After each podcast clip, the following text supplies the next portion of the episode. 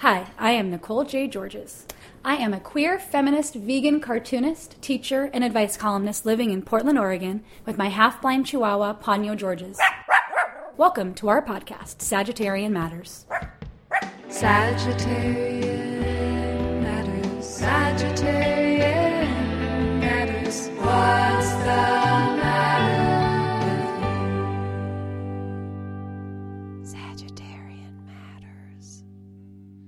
Today on Sagittarian Matters, we talk advice, poetry, and more with my special guest, Eileen Myles.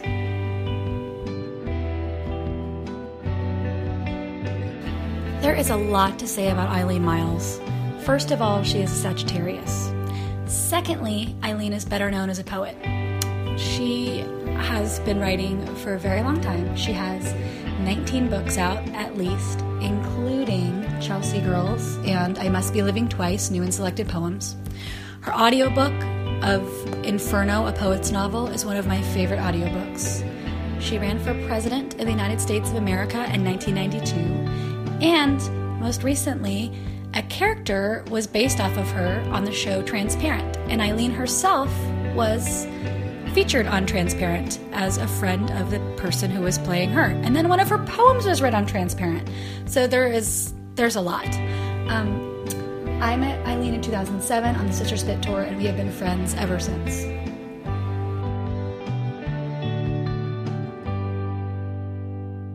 Uh, hi, my name is Randy Weinberg. I'm calling from the suburbs of Chicago, and I'm interested in poetry, and I've identified a poetry workshop I want to go to.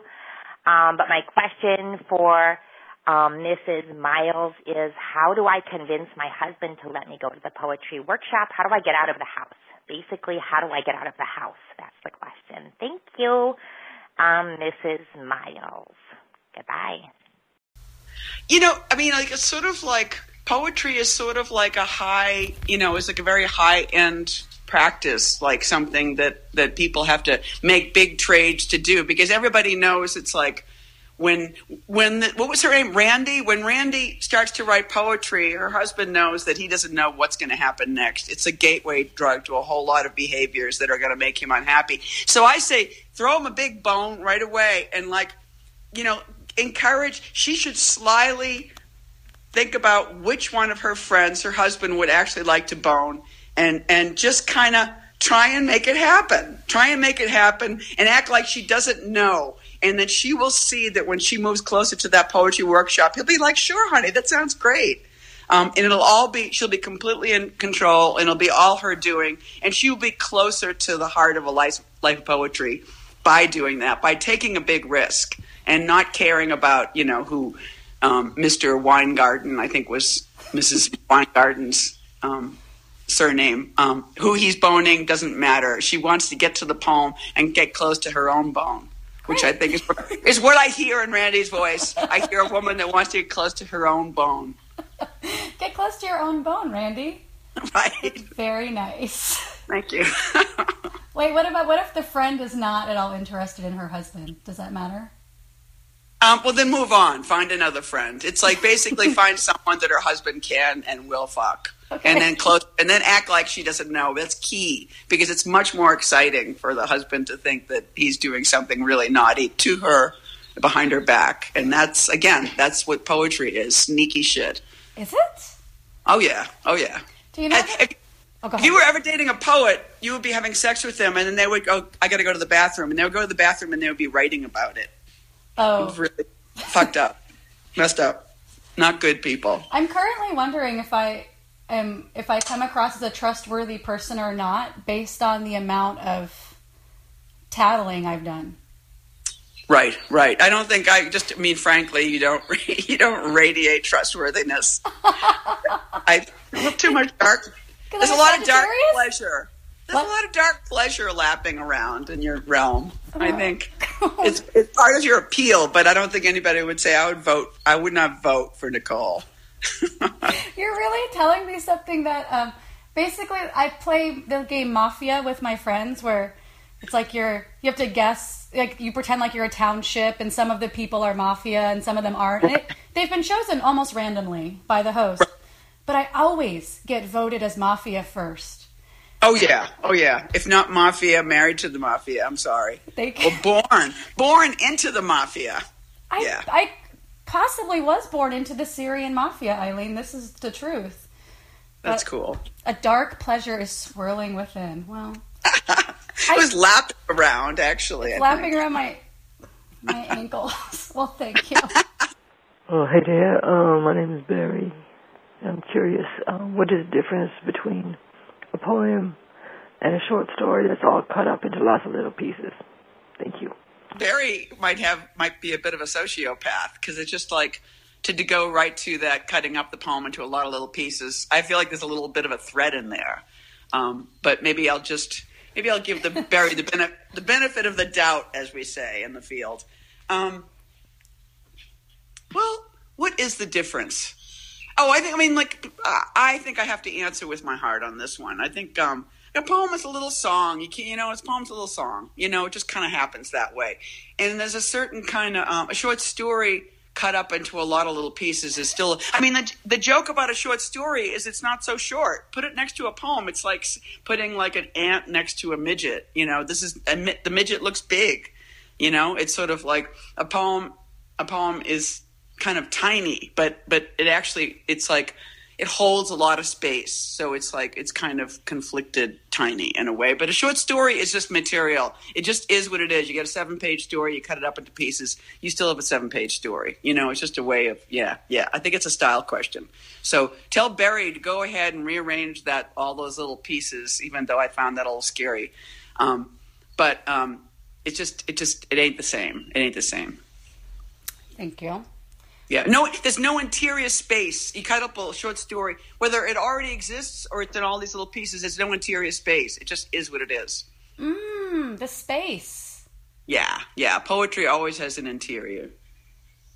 This, that's the realm of the sneaky shit. You just blew my mind a little bit. Oh, good. Oh, good. Um, I wrote in my notes from seeing you, so I always take notes whenever anything happens. And- Yeah, I But, um, I was taking notes from one of your talks, and you said a poem can always be leaner and meaner, and I just think about that whenever I'm writing or editing Right. or editing like the words of a comic. I'm like, it's stronger for it if it's leaner and meaner. Yeah, yeah, yeah. Smaller is good. But then, yeah, all the space. That's a weird thing that poetry and comics have in common. Hello, my name is Svetlana. I'm calling from previous former Soviet Republic of Latvia. And uh, my question is, we don't have lesbian here in this country. Uh, we have the word lesbian, but uh, it's illegal for the most part to be lesbian, and so I've only been lesbian uh, one to two times uh, with a friend of mine who also is lesbian. But uh, I know that Miss Myles, you um, have um, been lesbian many times, and uh, my question is, how do you keep all the vagina straight in your mind? Uh, how do you not confused. What is the difference between? Uh, how can I say? How do I say? Uh, you've seen a lot of vagina. Are they like snowflake? I love that Svetlana is diving right in to the vagina. Svetlana wants to know how do you. My only question is, how do you keep all the vaginas straight in your mind? Right, no, that that I heard. What's the That's- that- difference? Uh, are they like a snowflake? That's right, right, right. Yeah, they are a snowflake, but I have to say, even just when I thought about when I talked about your particular gestalt and I said that there was all this kind of whatever kind of energy was lapping around, I feel like once you start like courting the vaginas, I mean, they're all different, of course, but they're in a way you're sort of living in a different space, which is being in and with one big hovering vagina in a way, whether it be your own or a projected one onto another, or um, and I said maybe, but I mean, Svetlana has brought up a difficult word, which is the the vagina. It's sort of like this the question. It's a very strange question. Is the vagina going? Is the vagina passe? Right? Are we post vagina? You know? And um, how can I answer that questions? I mean, because I think I loved I loved how Svetlana put it. It was sort of like um, that that one to two times she had she she she had been lesbian, you know, and um, many times been I had many times been lesbian, you know, which I thought. I mean, I think she's got talking into a reality, and I think the vagina magically flips one who considers oneself a lesbian or queer, but queer with the female body, or you know, and so on, flips one into the new space, which is a radic. I think a radically different space. Um, but I think, but I think we are we are in very interesting territory now because I think the word vagina is very triggering. I think for trans women, there's Yeah. just to say the literal vagina. I think Svetlana may not have um, been in in and around this kind of verbal um, quandary which we find ourselves in. In fact, I would say the verbal quandary might be the new vagina, and I think that is something we need to all kind of consider that trans women and um, I hesitate to call myself a cis woman. I mean, I feel like there's, I'd like to call myself a lot of different things, but but so cis woman somehow doesn't seem like the one that, and I can't speak for um, Svetlana, but I feel like I think falling into a bigger theoretical vagina might be something that all female identified people need to be willing to take on. We can't be, I don't think anybody can be anti the vagina because, well, just put it this way none of us got here through any other door. So you can't hate you can't hate where you came from. You know, but what do you do with it afterwards? Whether you have one or not have one, does that make you female or not female? I mean, I don't privilege the vagina over trans women, but I think the theoretical space that that began with the vagina has to be allowed and and can't be. I don't think we can have contempt for the vagina. But but to back to Svetlana, I want to say they're not the same. But you start to be in all of them all the time, and that's the new that's the new realm. You like know, you think about them all the time? what's that? Like they're with you all the time, Are you? Yeah, it's sort of like they're both with you in your head, and you're sort of physically somehow in them with your body. It's sort of like when one confronts a vagina for the first time, you either go, you can't go there, or you dive in in some way. And once you've crossed that, I think once you've crossed that threshold, you don't cross back. You know, you're forever changed. I think that's true. I mean, they they are. I have to say they they are like s- snowflakes. I don't know, Svetlana. Well, you like that's that's your poetry. That's she must be quite a poet that she said, "Are they like snowflakes?" Um, Did she say that? yes, she said, I "Are they said- like snowflakes?" Oh God, she. My God, she's like, she should. I hope she meets the other Mrs. What was her name? Randy. If Randy and Svetlana met, I, I, I feel, I feel lightning. I felt feel- sparks. Yeah, cold sparks. Hello, I'm British, in case you couldn't tell from my accent. We here in England consider ourselves as the originator of the written word. So it's a little bit, mm, it chuffs my hide to see you American people acting like words are yours. That said, Ms. Myles, what's your favourite word? Huh. You know, I, I know. Um, God.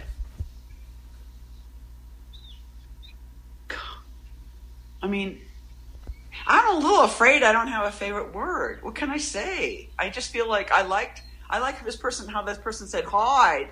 And I thought hide is a good word, and I think God is a good word. One always gets full of feeling and goes, God, you know, and I love that. Um, so I think those those are two words that I like. Um, I mean, I have more like words I hate, like shard. You hate You know, shard? it's like S H A R D. Shard is a word I really hate. Um, I don't like filigree either. oh, There's certain there's certain pretty words that I find really repulsive, and um, and I don't like the word liver because I don't like liver. So that's a trouble, you know. Yams. I don't like yams because I don't like yams. Um, I don't know. I have, I have a bad answer for this bloke, and I apologize. I apologize for all of America. I'm sorry. we apparently don't know about words. What do you have a We poetry? don't know about words. do you We have a poetry About, pet peeve? pardon me. Do you have a poetry pet peeve? a poetry pet peeve. Yeah, yeah. It's like people saying words really carefully, like this is a poem now. and in this poem is a ripe day. A day, you know what I mean? Like that thing where you're like, oh my God. You know, you just like, it, you feel like something's being done to you, you know, and you feel, you know, I feel like, I feel like I do not want to be in the space, you know, where this person is so full of their own language and they're like throwing out, like, it's like a wallet on a string that's just being thrown out and you're supposed to be interested and and yet the way they're saying it makes you feel the absolute opposite. And so it's a very i mean it's a very conflicted feeling that that kind of diction creates. So my thing about poetry is it's like i like to read as if there was a band playing and you could only hear some of the words or you know you were just or you were just thinking about something else and so you might hear something i said and then not hear the rest. I think that's fine. You got to act as if most people are not listening That's how You know, I act that's- most of the time. right, right. I feel like it's it sort of makes people feel like they can be there. I think.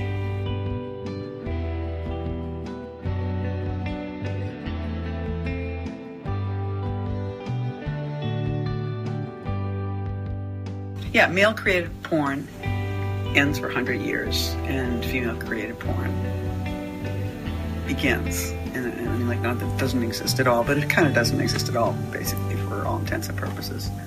So that ends for 100 years. I think war, I think, ends for 100 years. Yeah, why not 100? Huh? You may as well say 100. I think so. Alongside porn, I think all art making, which included like literature and poetry and um, television and film and architecture, um, ceased for like a hundred years. You know, and, and being made by men, Only when it's made by men. only when it's made by men, and and being pretty exclusively made by women and women identified people. Um, but this is all to the betterment of all people, I think. You know, because I think the what people we're trying to create with with the Paris Thanksgiving Manifesto is um, the just the um, it's the the placement of a female reality in which um, everybody can live in, and to see what that feels like. Right. You know, for say a century. Yeah, just a You know. century. Yeah. Um, I have a couple of legitimate questions for you. I All have right. an earnest question for you. which Earnest? is- Okay, cool. Quite earnest from my Midwestern heart. Is did you have gay woman role models growing up? Because I can't. I feel like a caveman. Like if I see someone else doing something, then I know that I can do it. And I was Oh, thinking right, about, right, and I found my I found my sister's spit tapes from 2007, and I, I haven't found your coming out story on there yet. I thought I had recorded it, but maybe I didn't. But I was thinking about you telling me your coming out story from the 60s, and I was thinking about you as a poet coming up, and I was like, who, was there Oh, I- anyone that you could look at? I came out in the seventies. You know, or maybe you guys had like a border in the 60s or something, right? Oh, we had yes, yes, yes, yes. We had we had um, we had tenants downstairs, a dyke couple, and so that was a certain first exposure. Yeah, all my first exposures were like sort of harrowing, and I think they contributed to me not wanting to be lesbians, unless I consider the nuns who educated me for twelve years, many of whom were certainly lesbians. Um, but again, that was also mostly harrowing, you know. Yeah. Um, I think that probably, I mean, Jill Johnston was probably the coolest model that because because when I was in Boston, I read the column, I read the Village Voice from time to time, and um, and she had a column about being a lesbian, and it was just unbelievable that one could be talking about this and doing it and doing it in this art world way, and it just she just made it seem like cool, you know, like wow, you know. She was just creating her own. She had her own borders, which were not anybody else's, which was really great. So then you could look up to her. What about in writing? I mean, besides the column, like, were there any other women poets that you looked up to or lesbian poets that you Yeah, I mean, that be uh, like, that's a life. That's how to do it. yeah, I think Judy Grahn, Judy Grahn, amazing. I mean, she's still like she has a poem called "The A Woman Is Talking to Death," which is still my favorite, one of my favorite poems of all time. And um, I don't know. I mean, I unfortunately they're all. I mean, like I, I come into Audre Lorde in a certain way, but she's still not really one of my poets. I mean, like the the the dyke co- poets of color are people I know now. You know, like Erica Doyle is one of my favorite poets period. You know, but um, I guess Olga Broumas. You know, she's like my. We're like the same age, but she won some Yale award in the seventies. Um, just when I was like a young, I mean, it was just like, whoa! It was like her book was called "Beginning with O," and she was talking about an orgasm. I was like, what the fuck? She's real, you know. And it was, you know, she's great. She's really good. I mean, it's like our, we're really different poets, but personally, I love her and I love her work, and she's amazing. Um, I'm trying to think of who else. Yeah, I mean Valerie Solanas, I consider a poet. You know, I mean, I think she was really the Scum Manifesto is is such an act of poetry, you know, and such an act of of attention getting language vigilance. You know, like she just changed everything with the Scum Manifesto, and she just entered that. You know, like when people, I love when people talk about white feminism, like it's like as bad as the vagina. And like, you know what? I'm sorry. Valerie Solanas was a white feminist. You know what I mean? And it's just like, tell me that she is like, you know, Gloria Steinem or whoever you're currently hating. You know, it's just like, it's so reductive. It kind of ignores class and sexuality and behavior and geography and everything that and crime and everything we're capable of. You know, it's sort of like white feminism makes it sound like, you know, it's just that if you put the two together, you've excluded so many other things that that that aren't out of the picture at all. You know, but mm-hmm. yeah, so Valerie Solanas is probably my favorite lesbian poet. I remember reading the Scum Manifesto in high school and just like my brain exploded. Oh yeah, oh, yeah. I can't. I. I almost don't even want to go there for the podcast because it's too controversial. But it was crazy that um, people couldn't hold her con- her historical context and importance at the same time as our current uh, like love and acceptance of trans women and you know the current situation where you know like Valerie Solana like people were really being really angry about her when Michelle Tea was trying to have this Valerie Solanas reading and through Facebook people were harassing Michelle so much that she just canceled the reading. Oh, wait, I don't know anything about this. Oh, What- it seems like a big controversy to get into for the podcast. But Uh. um, uh, Michelle was going to have a reading for the anniversary of the Scum Manifesto a few years ago. Right. And then, and it, it had all kinds of people were reading at it. There were, you know, trans men, trans women, lesbians, straight people, like all kinds of people reading at it. And then some people got agitated about it because she, I can't remember if she talks about what there was something she said that people it rubbed them as transphobic. right. And so then just Facebook just like started melting with all the fire and flames and Michelle Right. got so stressed out that she just canceled the event. Right, right. I mean, I have to say, I mean, I just like you know the we the thing that is going on right now is is that you know there's there's this large conversation, which I mean, what the easiest way to call it is LGBT. That everybody is in this conversation together. But I think that since the trans people are sort of the newest people in the conversation, there's a tendency to say that they're going to set the tone for the conversation. And I, you know, I do, I do object to that. I feel like it's sort of like I want us to meet. You know, I want there to be some where, where you don't get utterly phobic about all that's been said and done for 20 or 50 or 100 years of, of queerness and feminism. Like, to throw it all out is, is what everybody does when they have a revolution. It was just like, all you fuckers are gone, you know, because we're the new kids here. Um, but, you know, it's obviously I'm not. I'm not prepared to stop stop living or stop speaking or stop reading certain things because they they technic have many technical objections to how one conceives of existence and having a body, you know, as a trans person, you know. But I don't know. It just there's there's I'm going to say a bombshell word. There's an element of colonialism here, which everybody I think you know like trans I think transness is very dominated too by a generation of people who are highly theoretical, very educated in gender and queer theory and and and trans theory, you know? And um but I think these same people are also aware of coloniality, you know, and I think there's got to be a way in which, you know, being a white feminist, being being a dyke, um, acknowledging the you know I do I do own a vagina and and it's just and and I think I also think that we live with we live with guesswork. You know what I mean? Like I think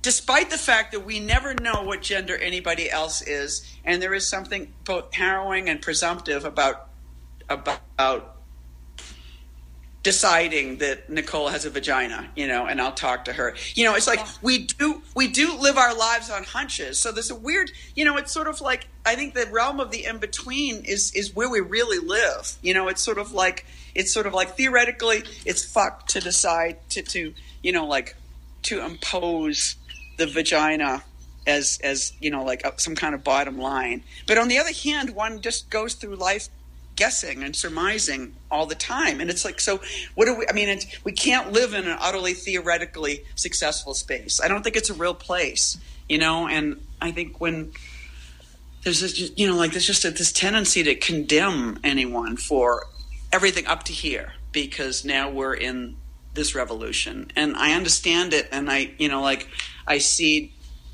all the power in the world to that revolution. But I also don't want to be annihilated, vanished, or silenced, you know, because of coming to the spot where I stand in a different way and knowing different things and having a different experience of my body, you know, and making different choices.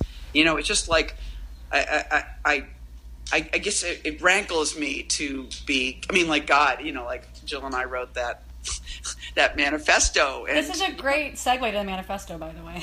Yeah, and it's just like we literally mentioned vaginas, and I think that you know, and and you know, it's so weird. I've gone from having been like, you know, my have, having cameos on on Transparent, and Transparent creating a space in which we have the Michfest and Berlin, and so that's people who we would normally we would call TERFs, and I never even heard of TERFs until this this whole thing occurred. I actually you know, only learned about TERFs after reading the Twitter brigade that came after you. yeah, yeah. So it's just like I was we like, should say what that means. A TERF is Oh. a trans exclusionary radical feminist. So it's like Yep. the old guard of lesbians who do not accept trans women. who say women born. There was a sign at the Michfest apparently that said "women born, women only," and trans women were not welcome. You know, and that just set up a firewall. I mean, between the generations, and that's another. I mean, like another thing. It's just it's so intense. It's sort of like one is. I consider myself third wave. I didn't. I didn't come up through second wave feminism. I mean, I was exposed to it, but it's like because I'm not that middle class white feminist. It just didn't work for me, and it wasn't my movement, you know. And third wave, I, I feel like I found my people there, and I found my culture, you know. And and I may be the wrong generation to be third wave, but that's how I experience myself. Um, but um, oh god, so So the oh, TERFs so the- came after you. the TERFs came after me f- because they decided that the fact that transparent had included a berlin cutaway meant that they were saying that lesbians at Michfest were nazis which is just so kind of like nextness is not you know is not theory is not comparison. You know it's sort of like i mean i even just was close enough to the production of those that episode to know that it came late in the editing process and it wasn't a it wasn't an idea cut it was a spatial cut. You know it was like you know and i knew it was low i mean one one they took a risk you know but that still doesn't mean that that's what they meant. You know it's sort of like and i think that's the problem with like everything with reading poetry with thinking about our own bodies and other people's bodies is that there isn't a meaning. You know, it's like there are meanings. There's this plurality. I think I thought that's what we discovered at the end of the 20th century and the beginning of the 21st that it's sort of like everything is a multiple, you know? And and so but the TERFs don't see it that way. There was one that, you know, trans people were trans women were a threat to feminism, you know, and a woman's body, and uh, as it was defined. But um, yeah, but so then later, but then, but but by the time Jill and I, or by the time I wrote an essay, I we I got it we got it some for. Jill got it mostly for mentioning vaginas in our manifesto, but when I wrote about Hillary Clinton and mentioned that I was very excited about a vagina in the Oval Office, people went fucking crazy. You know, and the problem too is it's just like like if I say vagina and you don't have a vagina, but you define yourself as a woman, why do you experience yourself as a race? That doesn't make sense to me. It's sort of like there is we can't we can't talk about what's there if every there-ness projects a absence. I mean, I feel like people go to Al-Anon for that issue. You know, it's sort of like if I start talking about, you know, I mean, it's just sort of like I'm here and there's somebody in the room, you know, but if I'm talking about what I am and what I have and inventorying myself, that doesn't exclude you. It can you know, be you're- both and. Exactly, exactly. So I feel like there's a there's a conversation that I mean that needs to be had about these issues because I think it's sort of like every presence is not an absence. You know, every vagina is not the absence of a penis or another gen- genital set. You know, it's just you know it's a statement of of presence that one is doing for a purpose. You know, and again, I don't know. I don't know if Hillary Clinton has a vagina. So you know, like so, in, you know, in a very large sense, it's accurate. But I have to really strong hunch that she has a vagina, you know, and it's sort of like, and historically, somebody with a vagina has never sat in an Oval Office. I, I think of it as a little earth shaking, you know, and and I know that might be a problematic state statement for some people, but it's just like there are many statements to be made, you know, and and um, and I'm excited about everyone making them, you know. Um, I really liked the manifesto. Thank you. Part of the manifesto said that you wanted men to stop making art for a hundred years. Right, right, right, right, right. I liked that part, and then I posted it on Facebook, and then Mhm. people were like, "Well, to be fair, there," and people started nitpicking it and getting down into the, you know, Right. as if it were everything. uh, People are taking everything very literally on the internet. I know it's it's a space. It's a flat space. Where's It's art? weird. Where's the room for art or interpretation or being like, why would somebody say that? What does that mean? You know, Exactly, What would it be like if there was room for other voices to come forward? Like right? Or like with the transparent thing, like there isn't room for art there. People are like one to one. They're like, I see Nazis, I see lesbians. What you're saying is Right. lesbians are Nazis. Like, where's the? I guess that that's the bummer about you know you saying we need to have a conversation. Is I wish the conversation could be not on the internet. I wish the conversation could include tone and nuance and empathy that's fostered by being in front of a person who you're talking to or talking about. hmm hmm I mean, as soon as there was email, or as soon as there was like, you know, um, what was the one that we were all we were all on um, AOL, like Mm-hmm. at the beginning, and it was sort of like I remember them having like these like a writer's room, you know, and I remember going to the writer's room and it was completely straight, and I was like, "Where are the queers?" And all these voices came forward and said, "Wrong room." you know and i felt like i was being told to go to that other room i couldn't i couldn't and i think there was a niche thing that really began as soon as we were on the internet you know, that everybody had their own little um, little tight tiny club and you were you were really supposed to have all your freedom within that tiny space and not you know like not mess it up with the other spaces. Even though i think what we're really interested in like even the there was a it's less so now but there was a fad for i mean there's been a fad for a while of people doing their lists things they like people they like places they go because everybody's list is so different and we're always excited by the inventory of impossible things being next to each other so it's sort of really weird that these two things are right there at the same time this kind of this delight in knowing that everybody's browser is different and yet this kind of like horror at that difference Mm-hmm. like everybody wants to be in a conflict free space and that's just a, a fucking lie there's no such place Yeah. I like to be in a conflict free space. yes yes me too me but too. then things happen. Like I, I get PMS, and yesterday I yelled at the sun, "Fuck you," because it went behind the clouds, and I had to turn on the light in the house in the middle of the day. yeah And so I yeah, like, yeah. you know what? Fuck you to the sun. Um, Right, so right. There isn't a Yeah. conflict free space. And then I go on the internet and I see people getting flamed on Twitter, and I'm. yeah yeah Um, what would you do if I told you that Jill had made some of those crank phone calls? i wouldn't believe it i wouldn't believe it I know it's I- impossible to so believe. she's too full of respect and awe for both of us to ever move into this space and and um, make those kinds of strange, provocative Is she? I mean, she just she's not an actor or a performer too, so I don't think she has the capacity. She's just one. There's just one Jill, one kind of Jill that you know does transparent and maybe is involved with like I love Dick and you know, but um, How would she even have the time? exactly, exactly, exactly, exactly. Yeah, no, I, I, yeah, that no, no possibility that those voices were Jill. You think they were?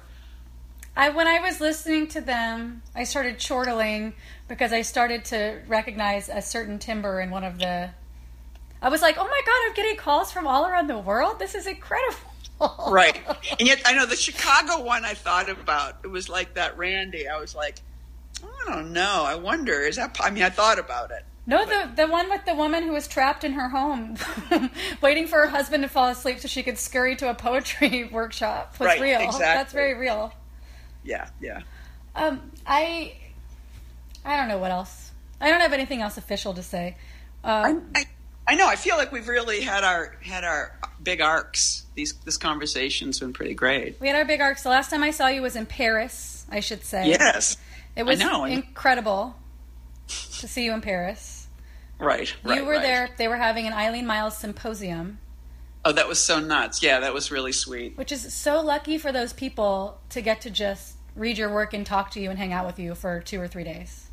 They did the smartest thing in the world, which was it wasn't academics presenting papers. It was just people who came to talk, and we talked for a day and a half. It was at first I thought, oh no, this is just going to be like one long interview, you know. Yeah. And, and then I just realized that it was just like it was one long conversation, and I didn't have to experience it that way. I could experience it any way I wanted to, and and and not feel on the spot, but just feel like a kibitzer on this subject that I happen to be fully loaded with information about. Yeah. Which is my Yeah. yeah. It was, Oh. it was very it was really fun. Eileen, you're Sagittarius. I am So our end notes should be something about being a Sagittarius. right, right. Let's see. What can we say about being What is Sagittarius? it? Well, just so you know, I have a lot of Capricorn in my chart, which weighs down the Sagittarius. I can feel that. Yeah, yeah. And I have I have Pisces in my chart, which which complicates the Sagittarius, you know. And then I have Leo, which like Oh yeah.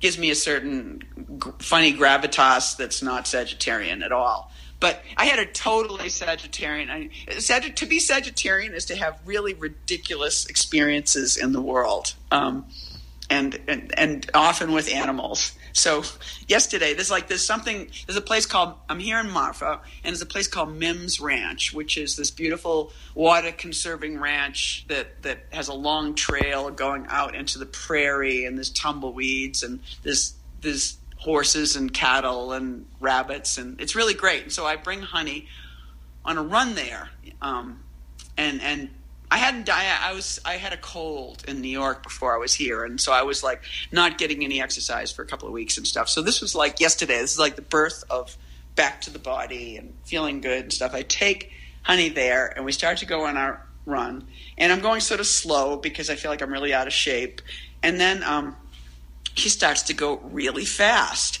And usually when she does that, it's because somebody's running fast. And it's good because sometimes she just gets sort of pissy and doesn't want to run at all. And I just have the, the dog that won't move. And I was begging her and stuff. So she's running fast. And it was like, this is exciting. But she's running too fast. And I can barely keep up with her. So I think I've let go of her leash. I mean, you're supposed to hold on to your dog's leash on in this on this ranch, and I thought I've let go of her a few times. She always comes back, so I let go of her, and then I see what it is. There's a whole bunch of cows and a few bulls in the field out there, and that's what she wants. And she starts running after them, and she starts, and I start calling her and calling her, and she won't come back, and I'm calling her, and she won't come back, and then and then I think, fuck, I've got to go out there into the the farm, the ranch land and get her. And so then we begin a game, which went on for at least an hour, Oh and I was God.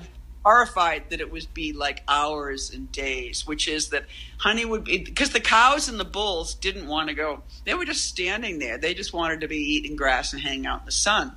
But every time I chased Honey, And Honey was just sort of standing there full of awe, looking at them like, oh my. She loves big animals. She loves horses. She loves cows. She loves, she's so excited. And she just wants to nuzzle like there's a, there's a horse at the beginning of this ranch and she just is transfixed. And when she gets close, she just wants to rub her nuzzle against their nuzzle. And it's amazing. I mean, she's kind of an incredible dog.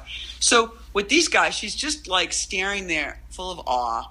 But I start creeping up from behind her, you know, and she's on her leash still. So I know that the deal is if I can step on the leash, I've got her. So it's a, like I'm just sort of creeping up, creeping up, and then I get close, and then I speed up, and then she turns, and the second she turns and sees me coming, she starts running, and then the cows start running, and then they're all, and then I can't keep up with any of them. Are all fast animals, and they're running in big circles, and then this just went on. I ran for five miles. I, this was on for. An hour. I'm like screaming at the top of my lungs, and, and and then it's so, and then I'm like noticing there's bulls with horns in this field. You know, like you know the the cartoon characters being chased, and every now and the bull, like she would get into the nuzzle thing with the bull, and they'd be rubbing their, you know, rubbing their their mouths and their jaws against each other. But then the bull would just turn its head and look at me like, "What are you doing?" And I thought, "Oh fuck!"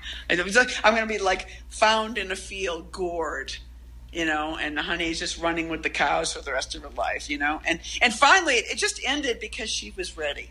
It's just like I had no power whatsoever, you know. It was just like at a certain point, she let me catch her. There was no two ways about it because she was flirting and laughing and enjoying the whole thing, the whole ride. And I feel like this is so Sagittarian. Oh yeah, like well, she was acting Sagittarian, or it was Sagittarian My who let go of the leash.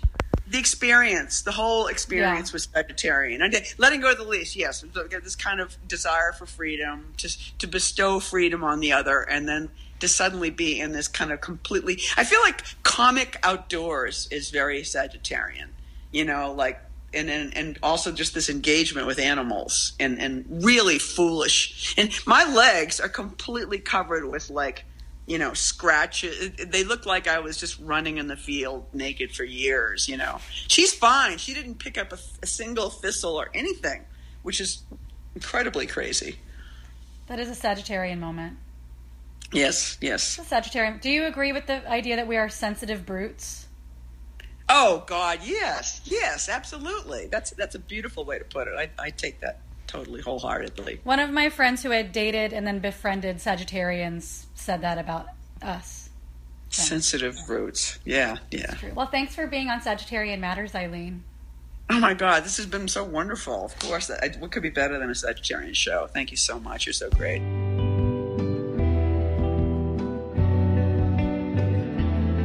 Sagittarian Matters is produced by Chris Sutton with assistance by Ponyo Georges. Our theme music is composed by Carolyn Pennypacker Riggs of the band Bouquet. Thank you for listening, and I'll see you next time. Sagittarian Matters. In this interview, we mention our friend Jill Soloway, the creator of Transparent, and we also mention a manifesto that Eileen and Jill wrote together over Thanksgiving. You can find the manifesto at topplethepatriarchy.com.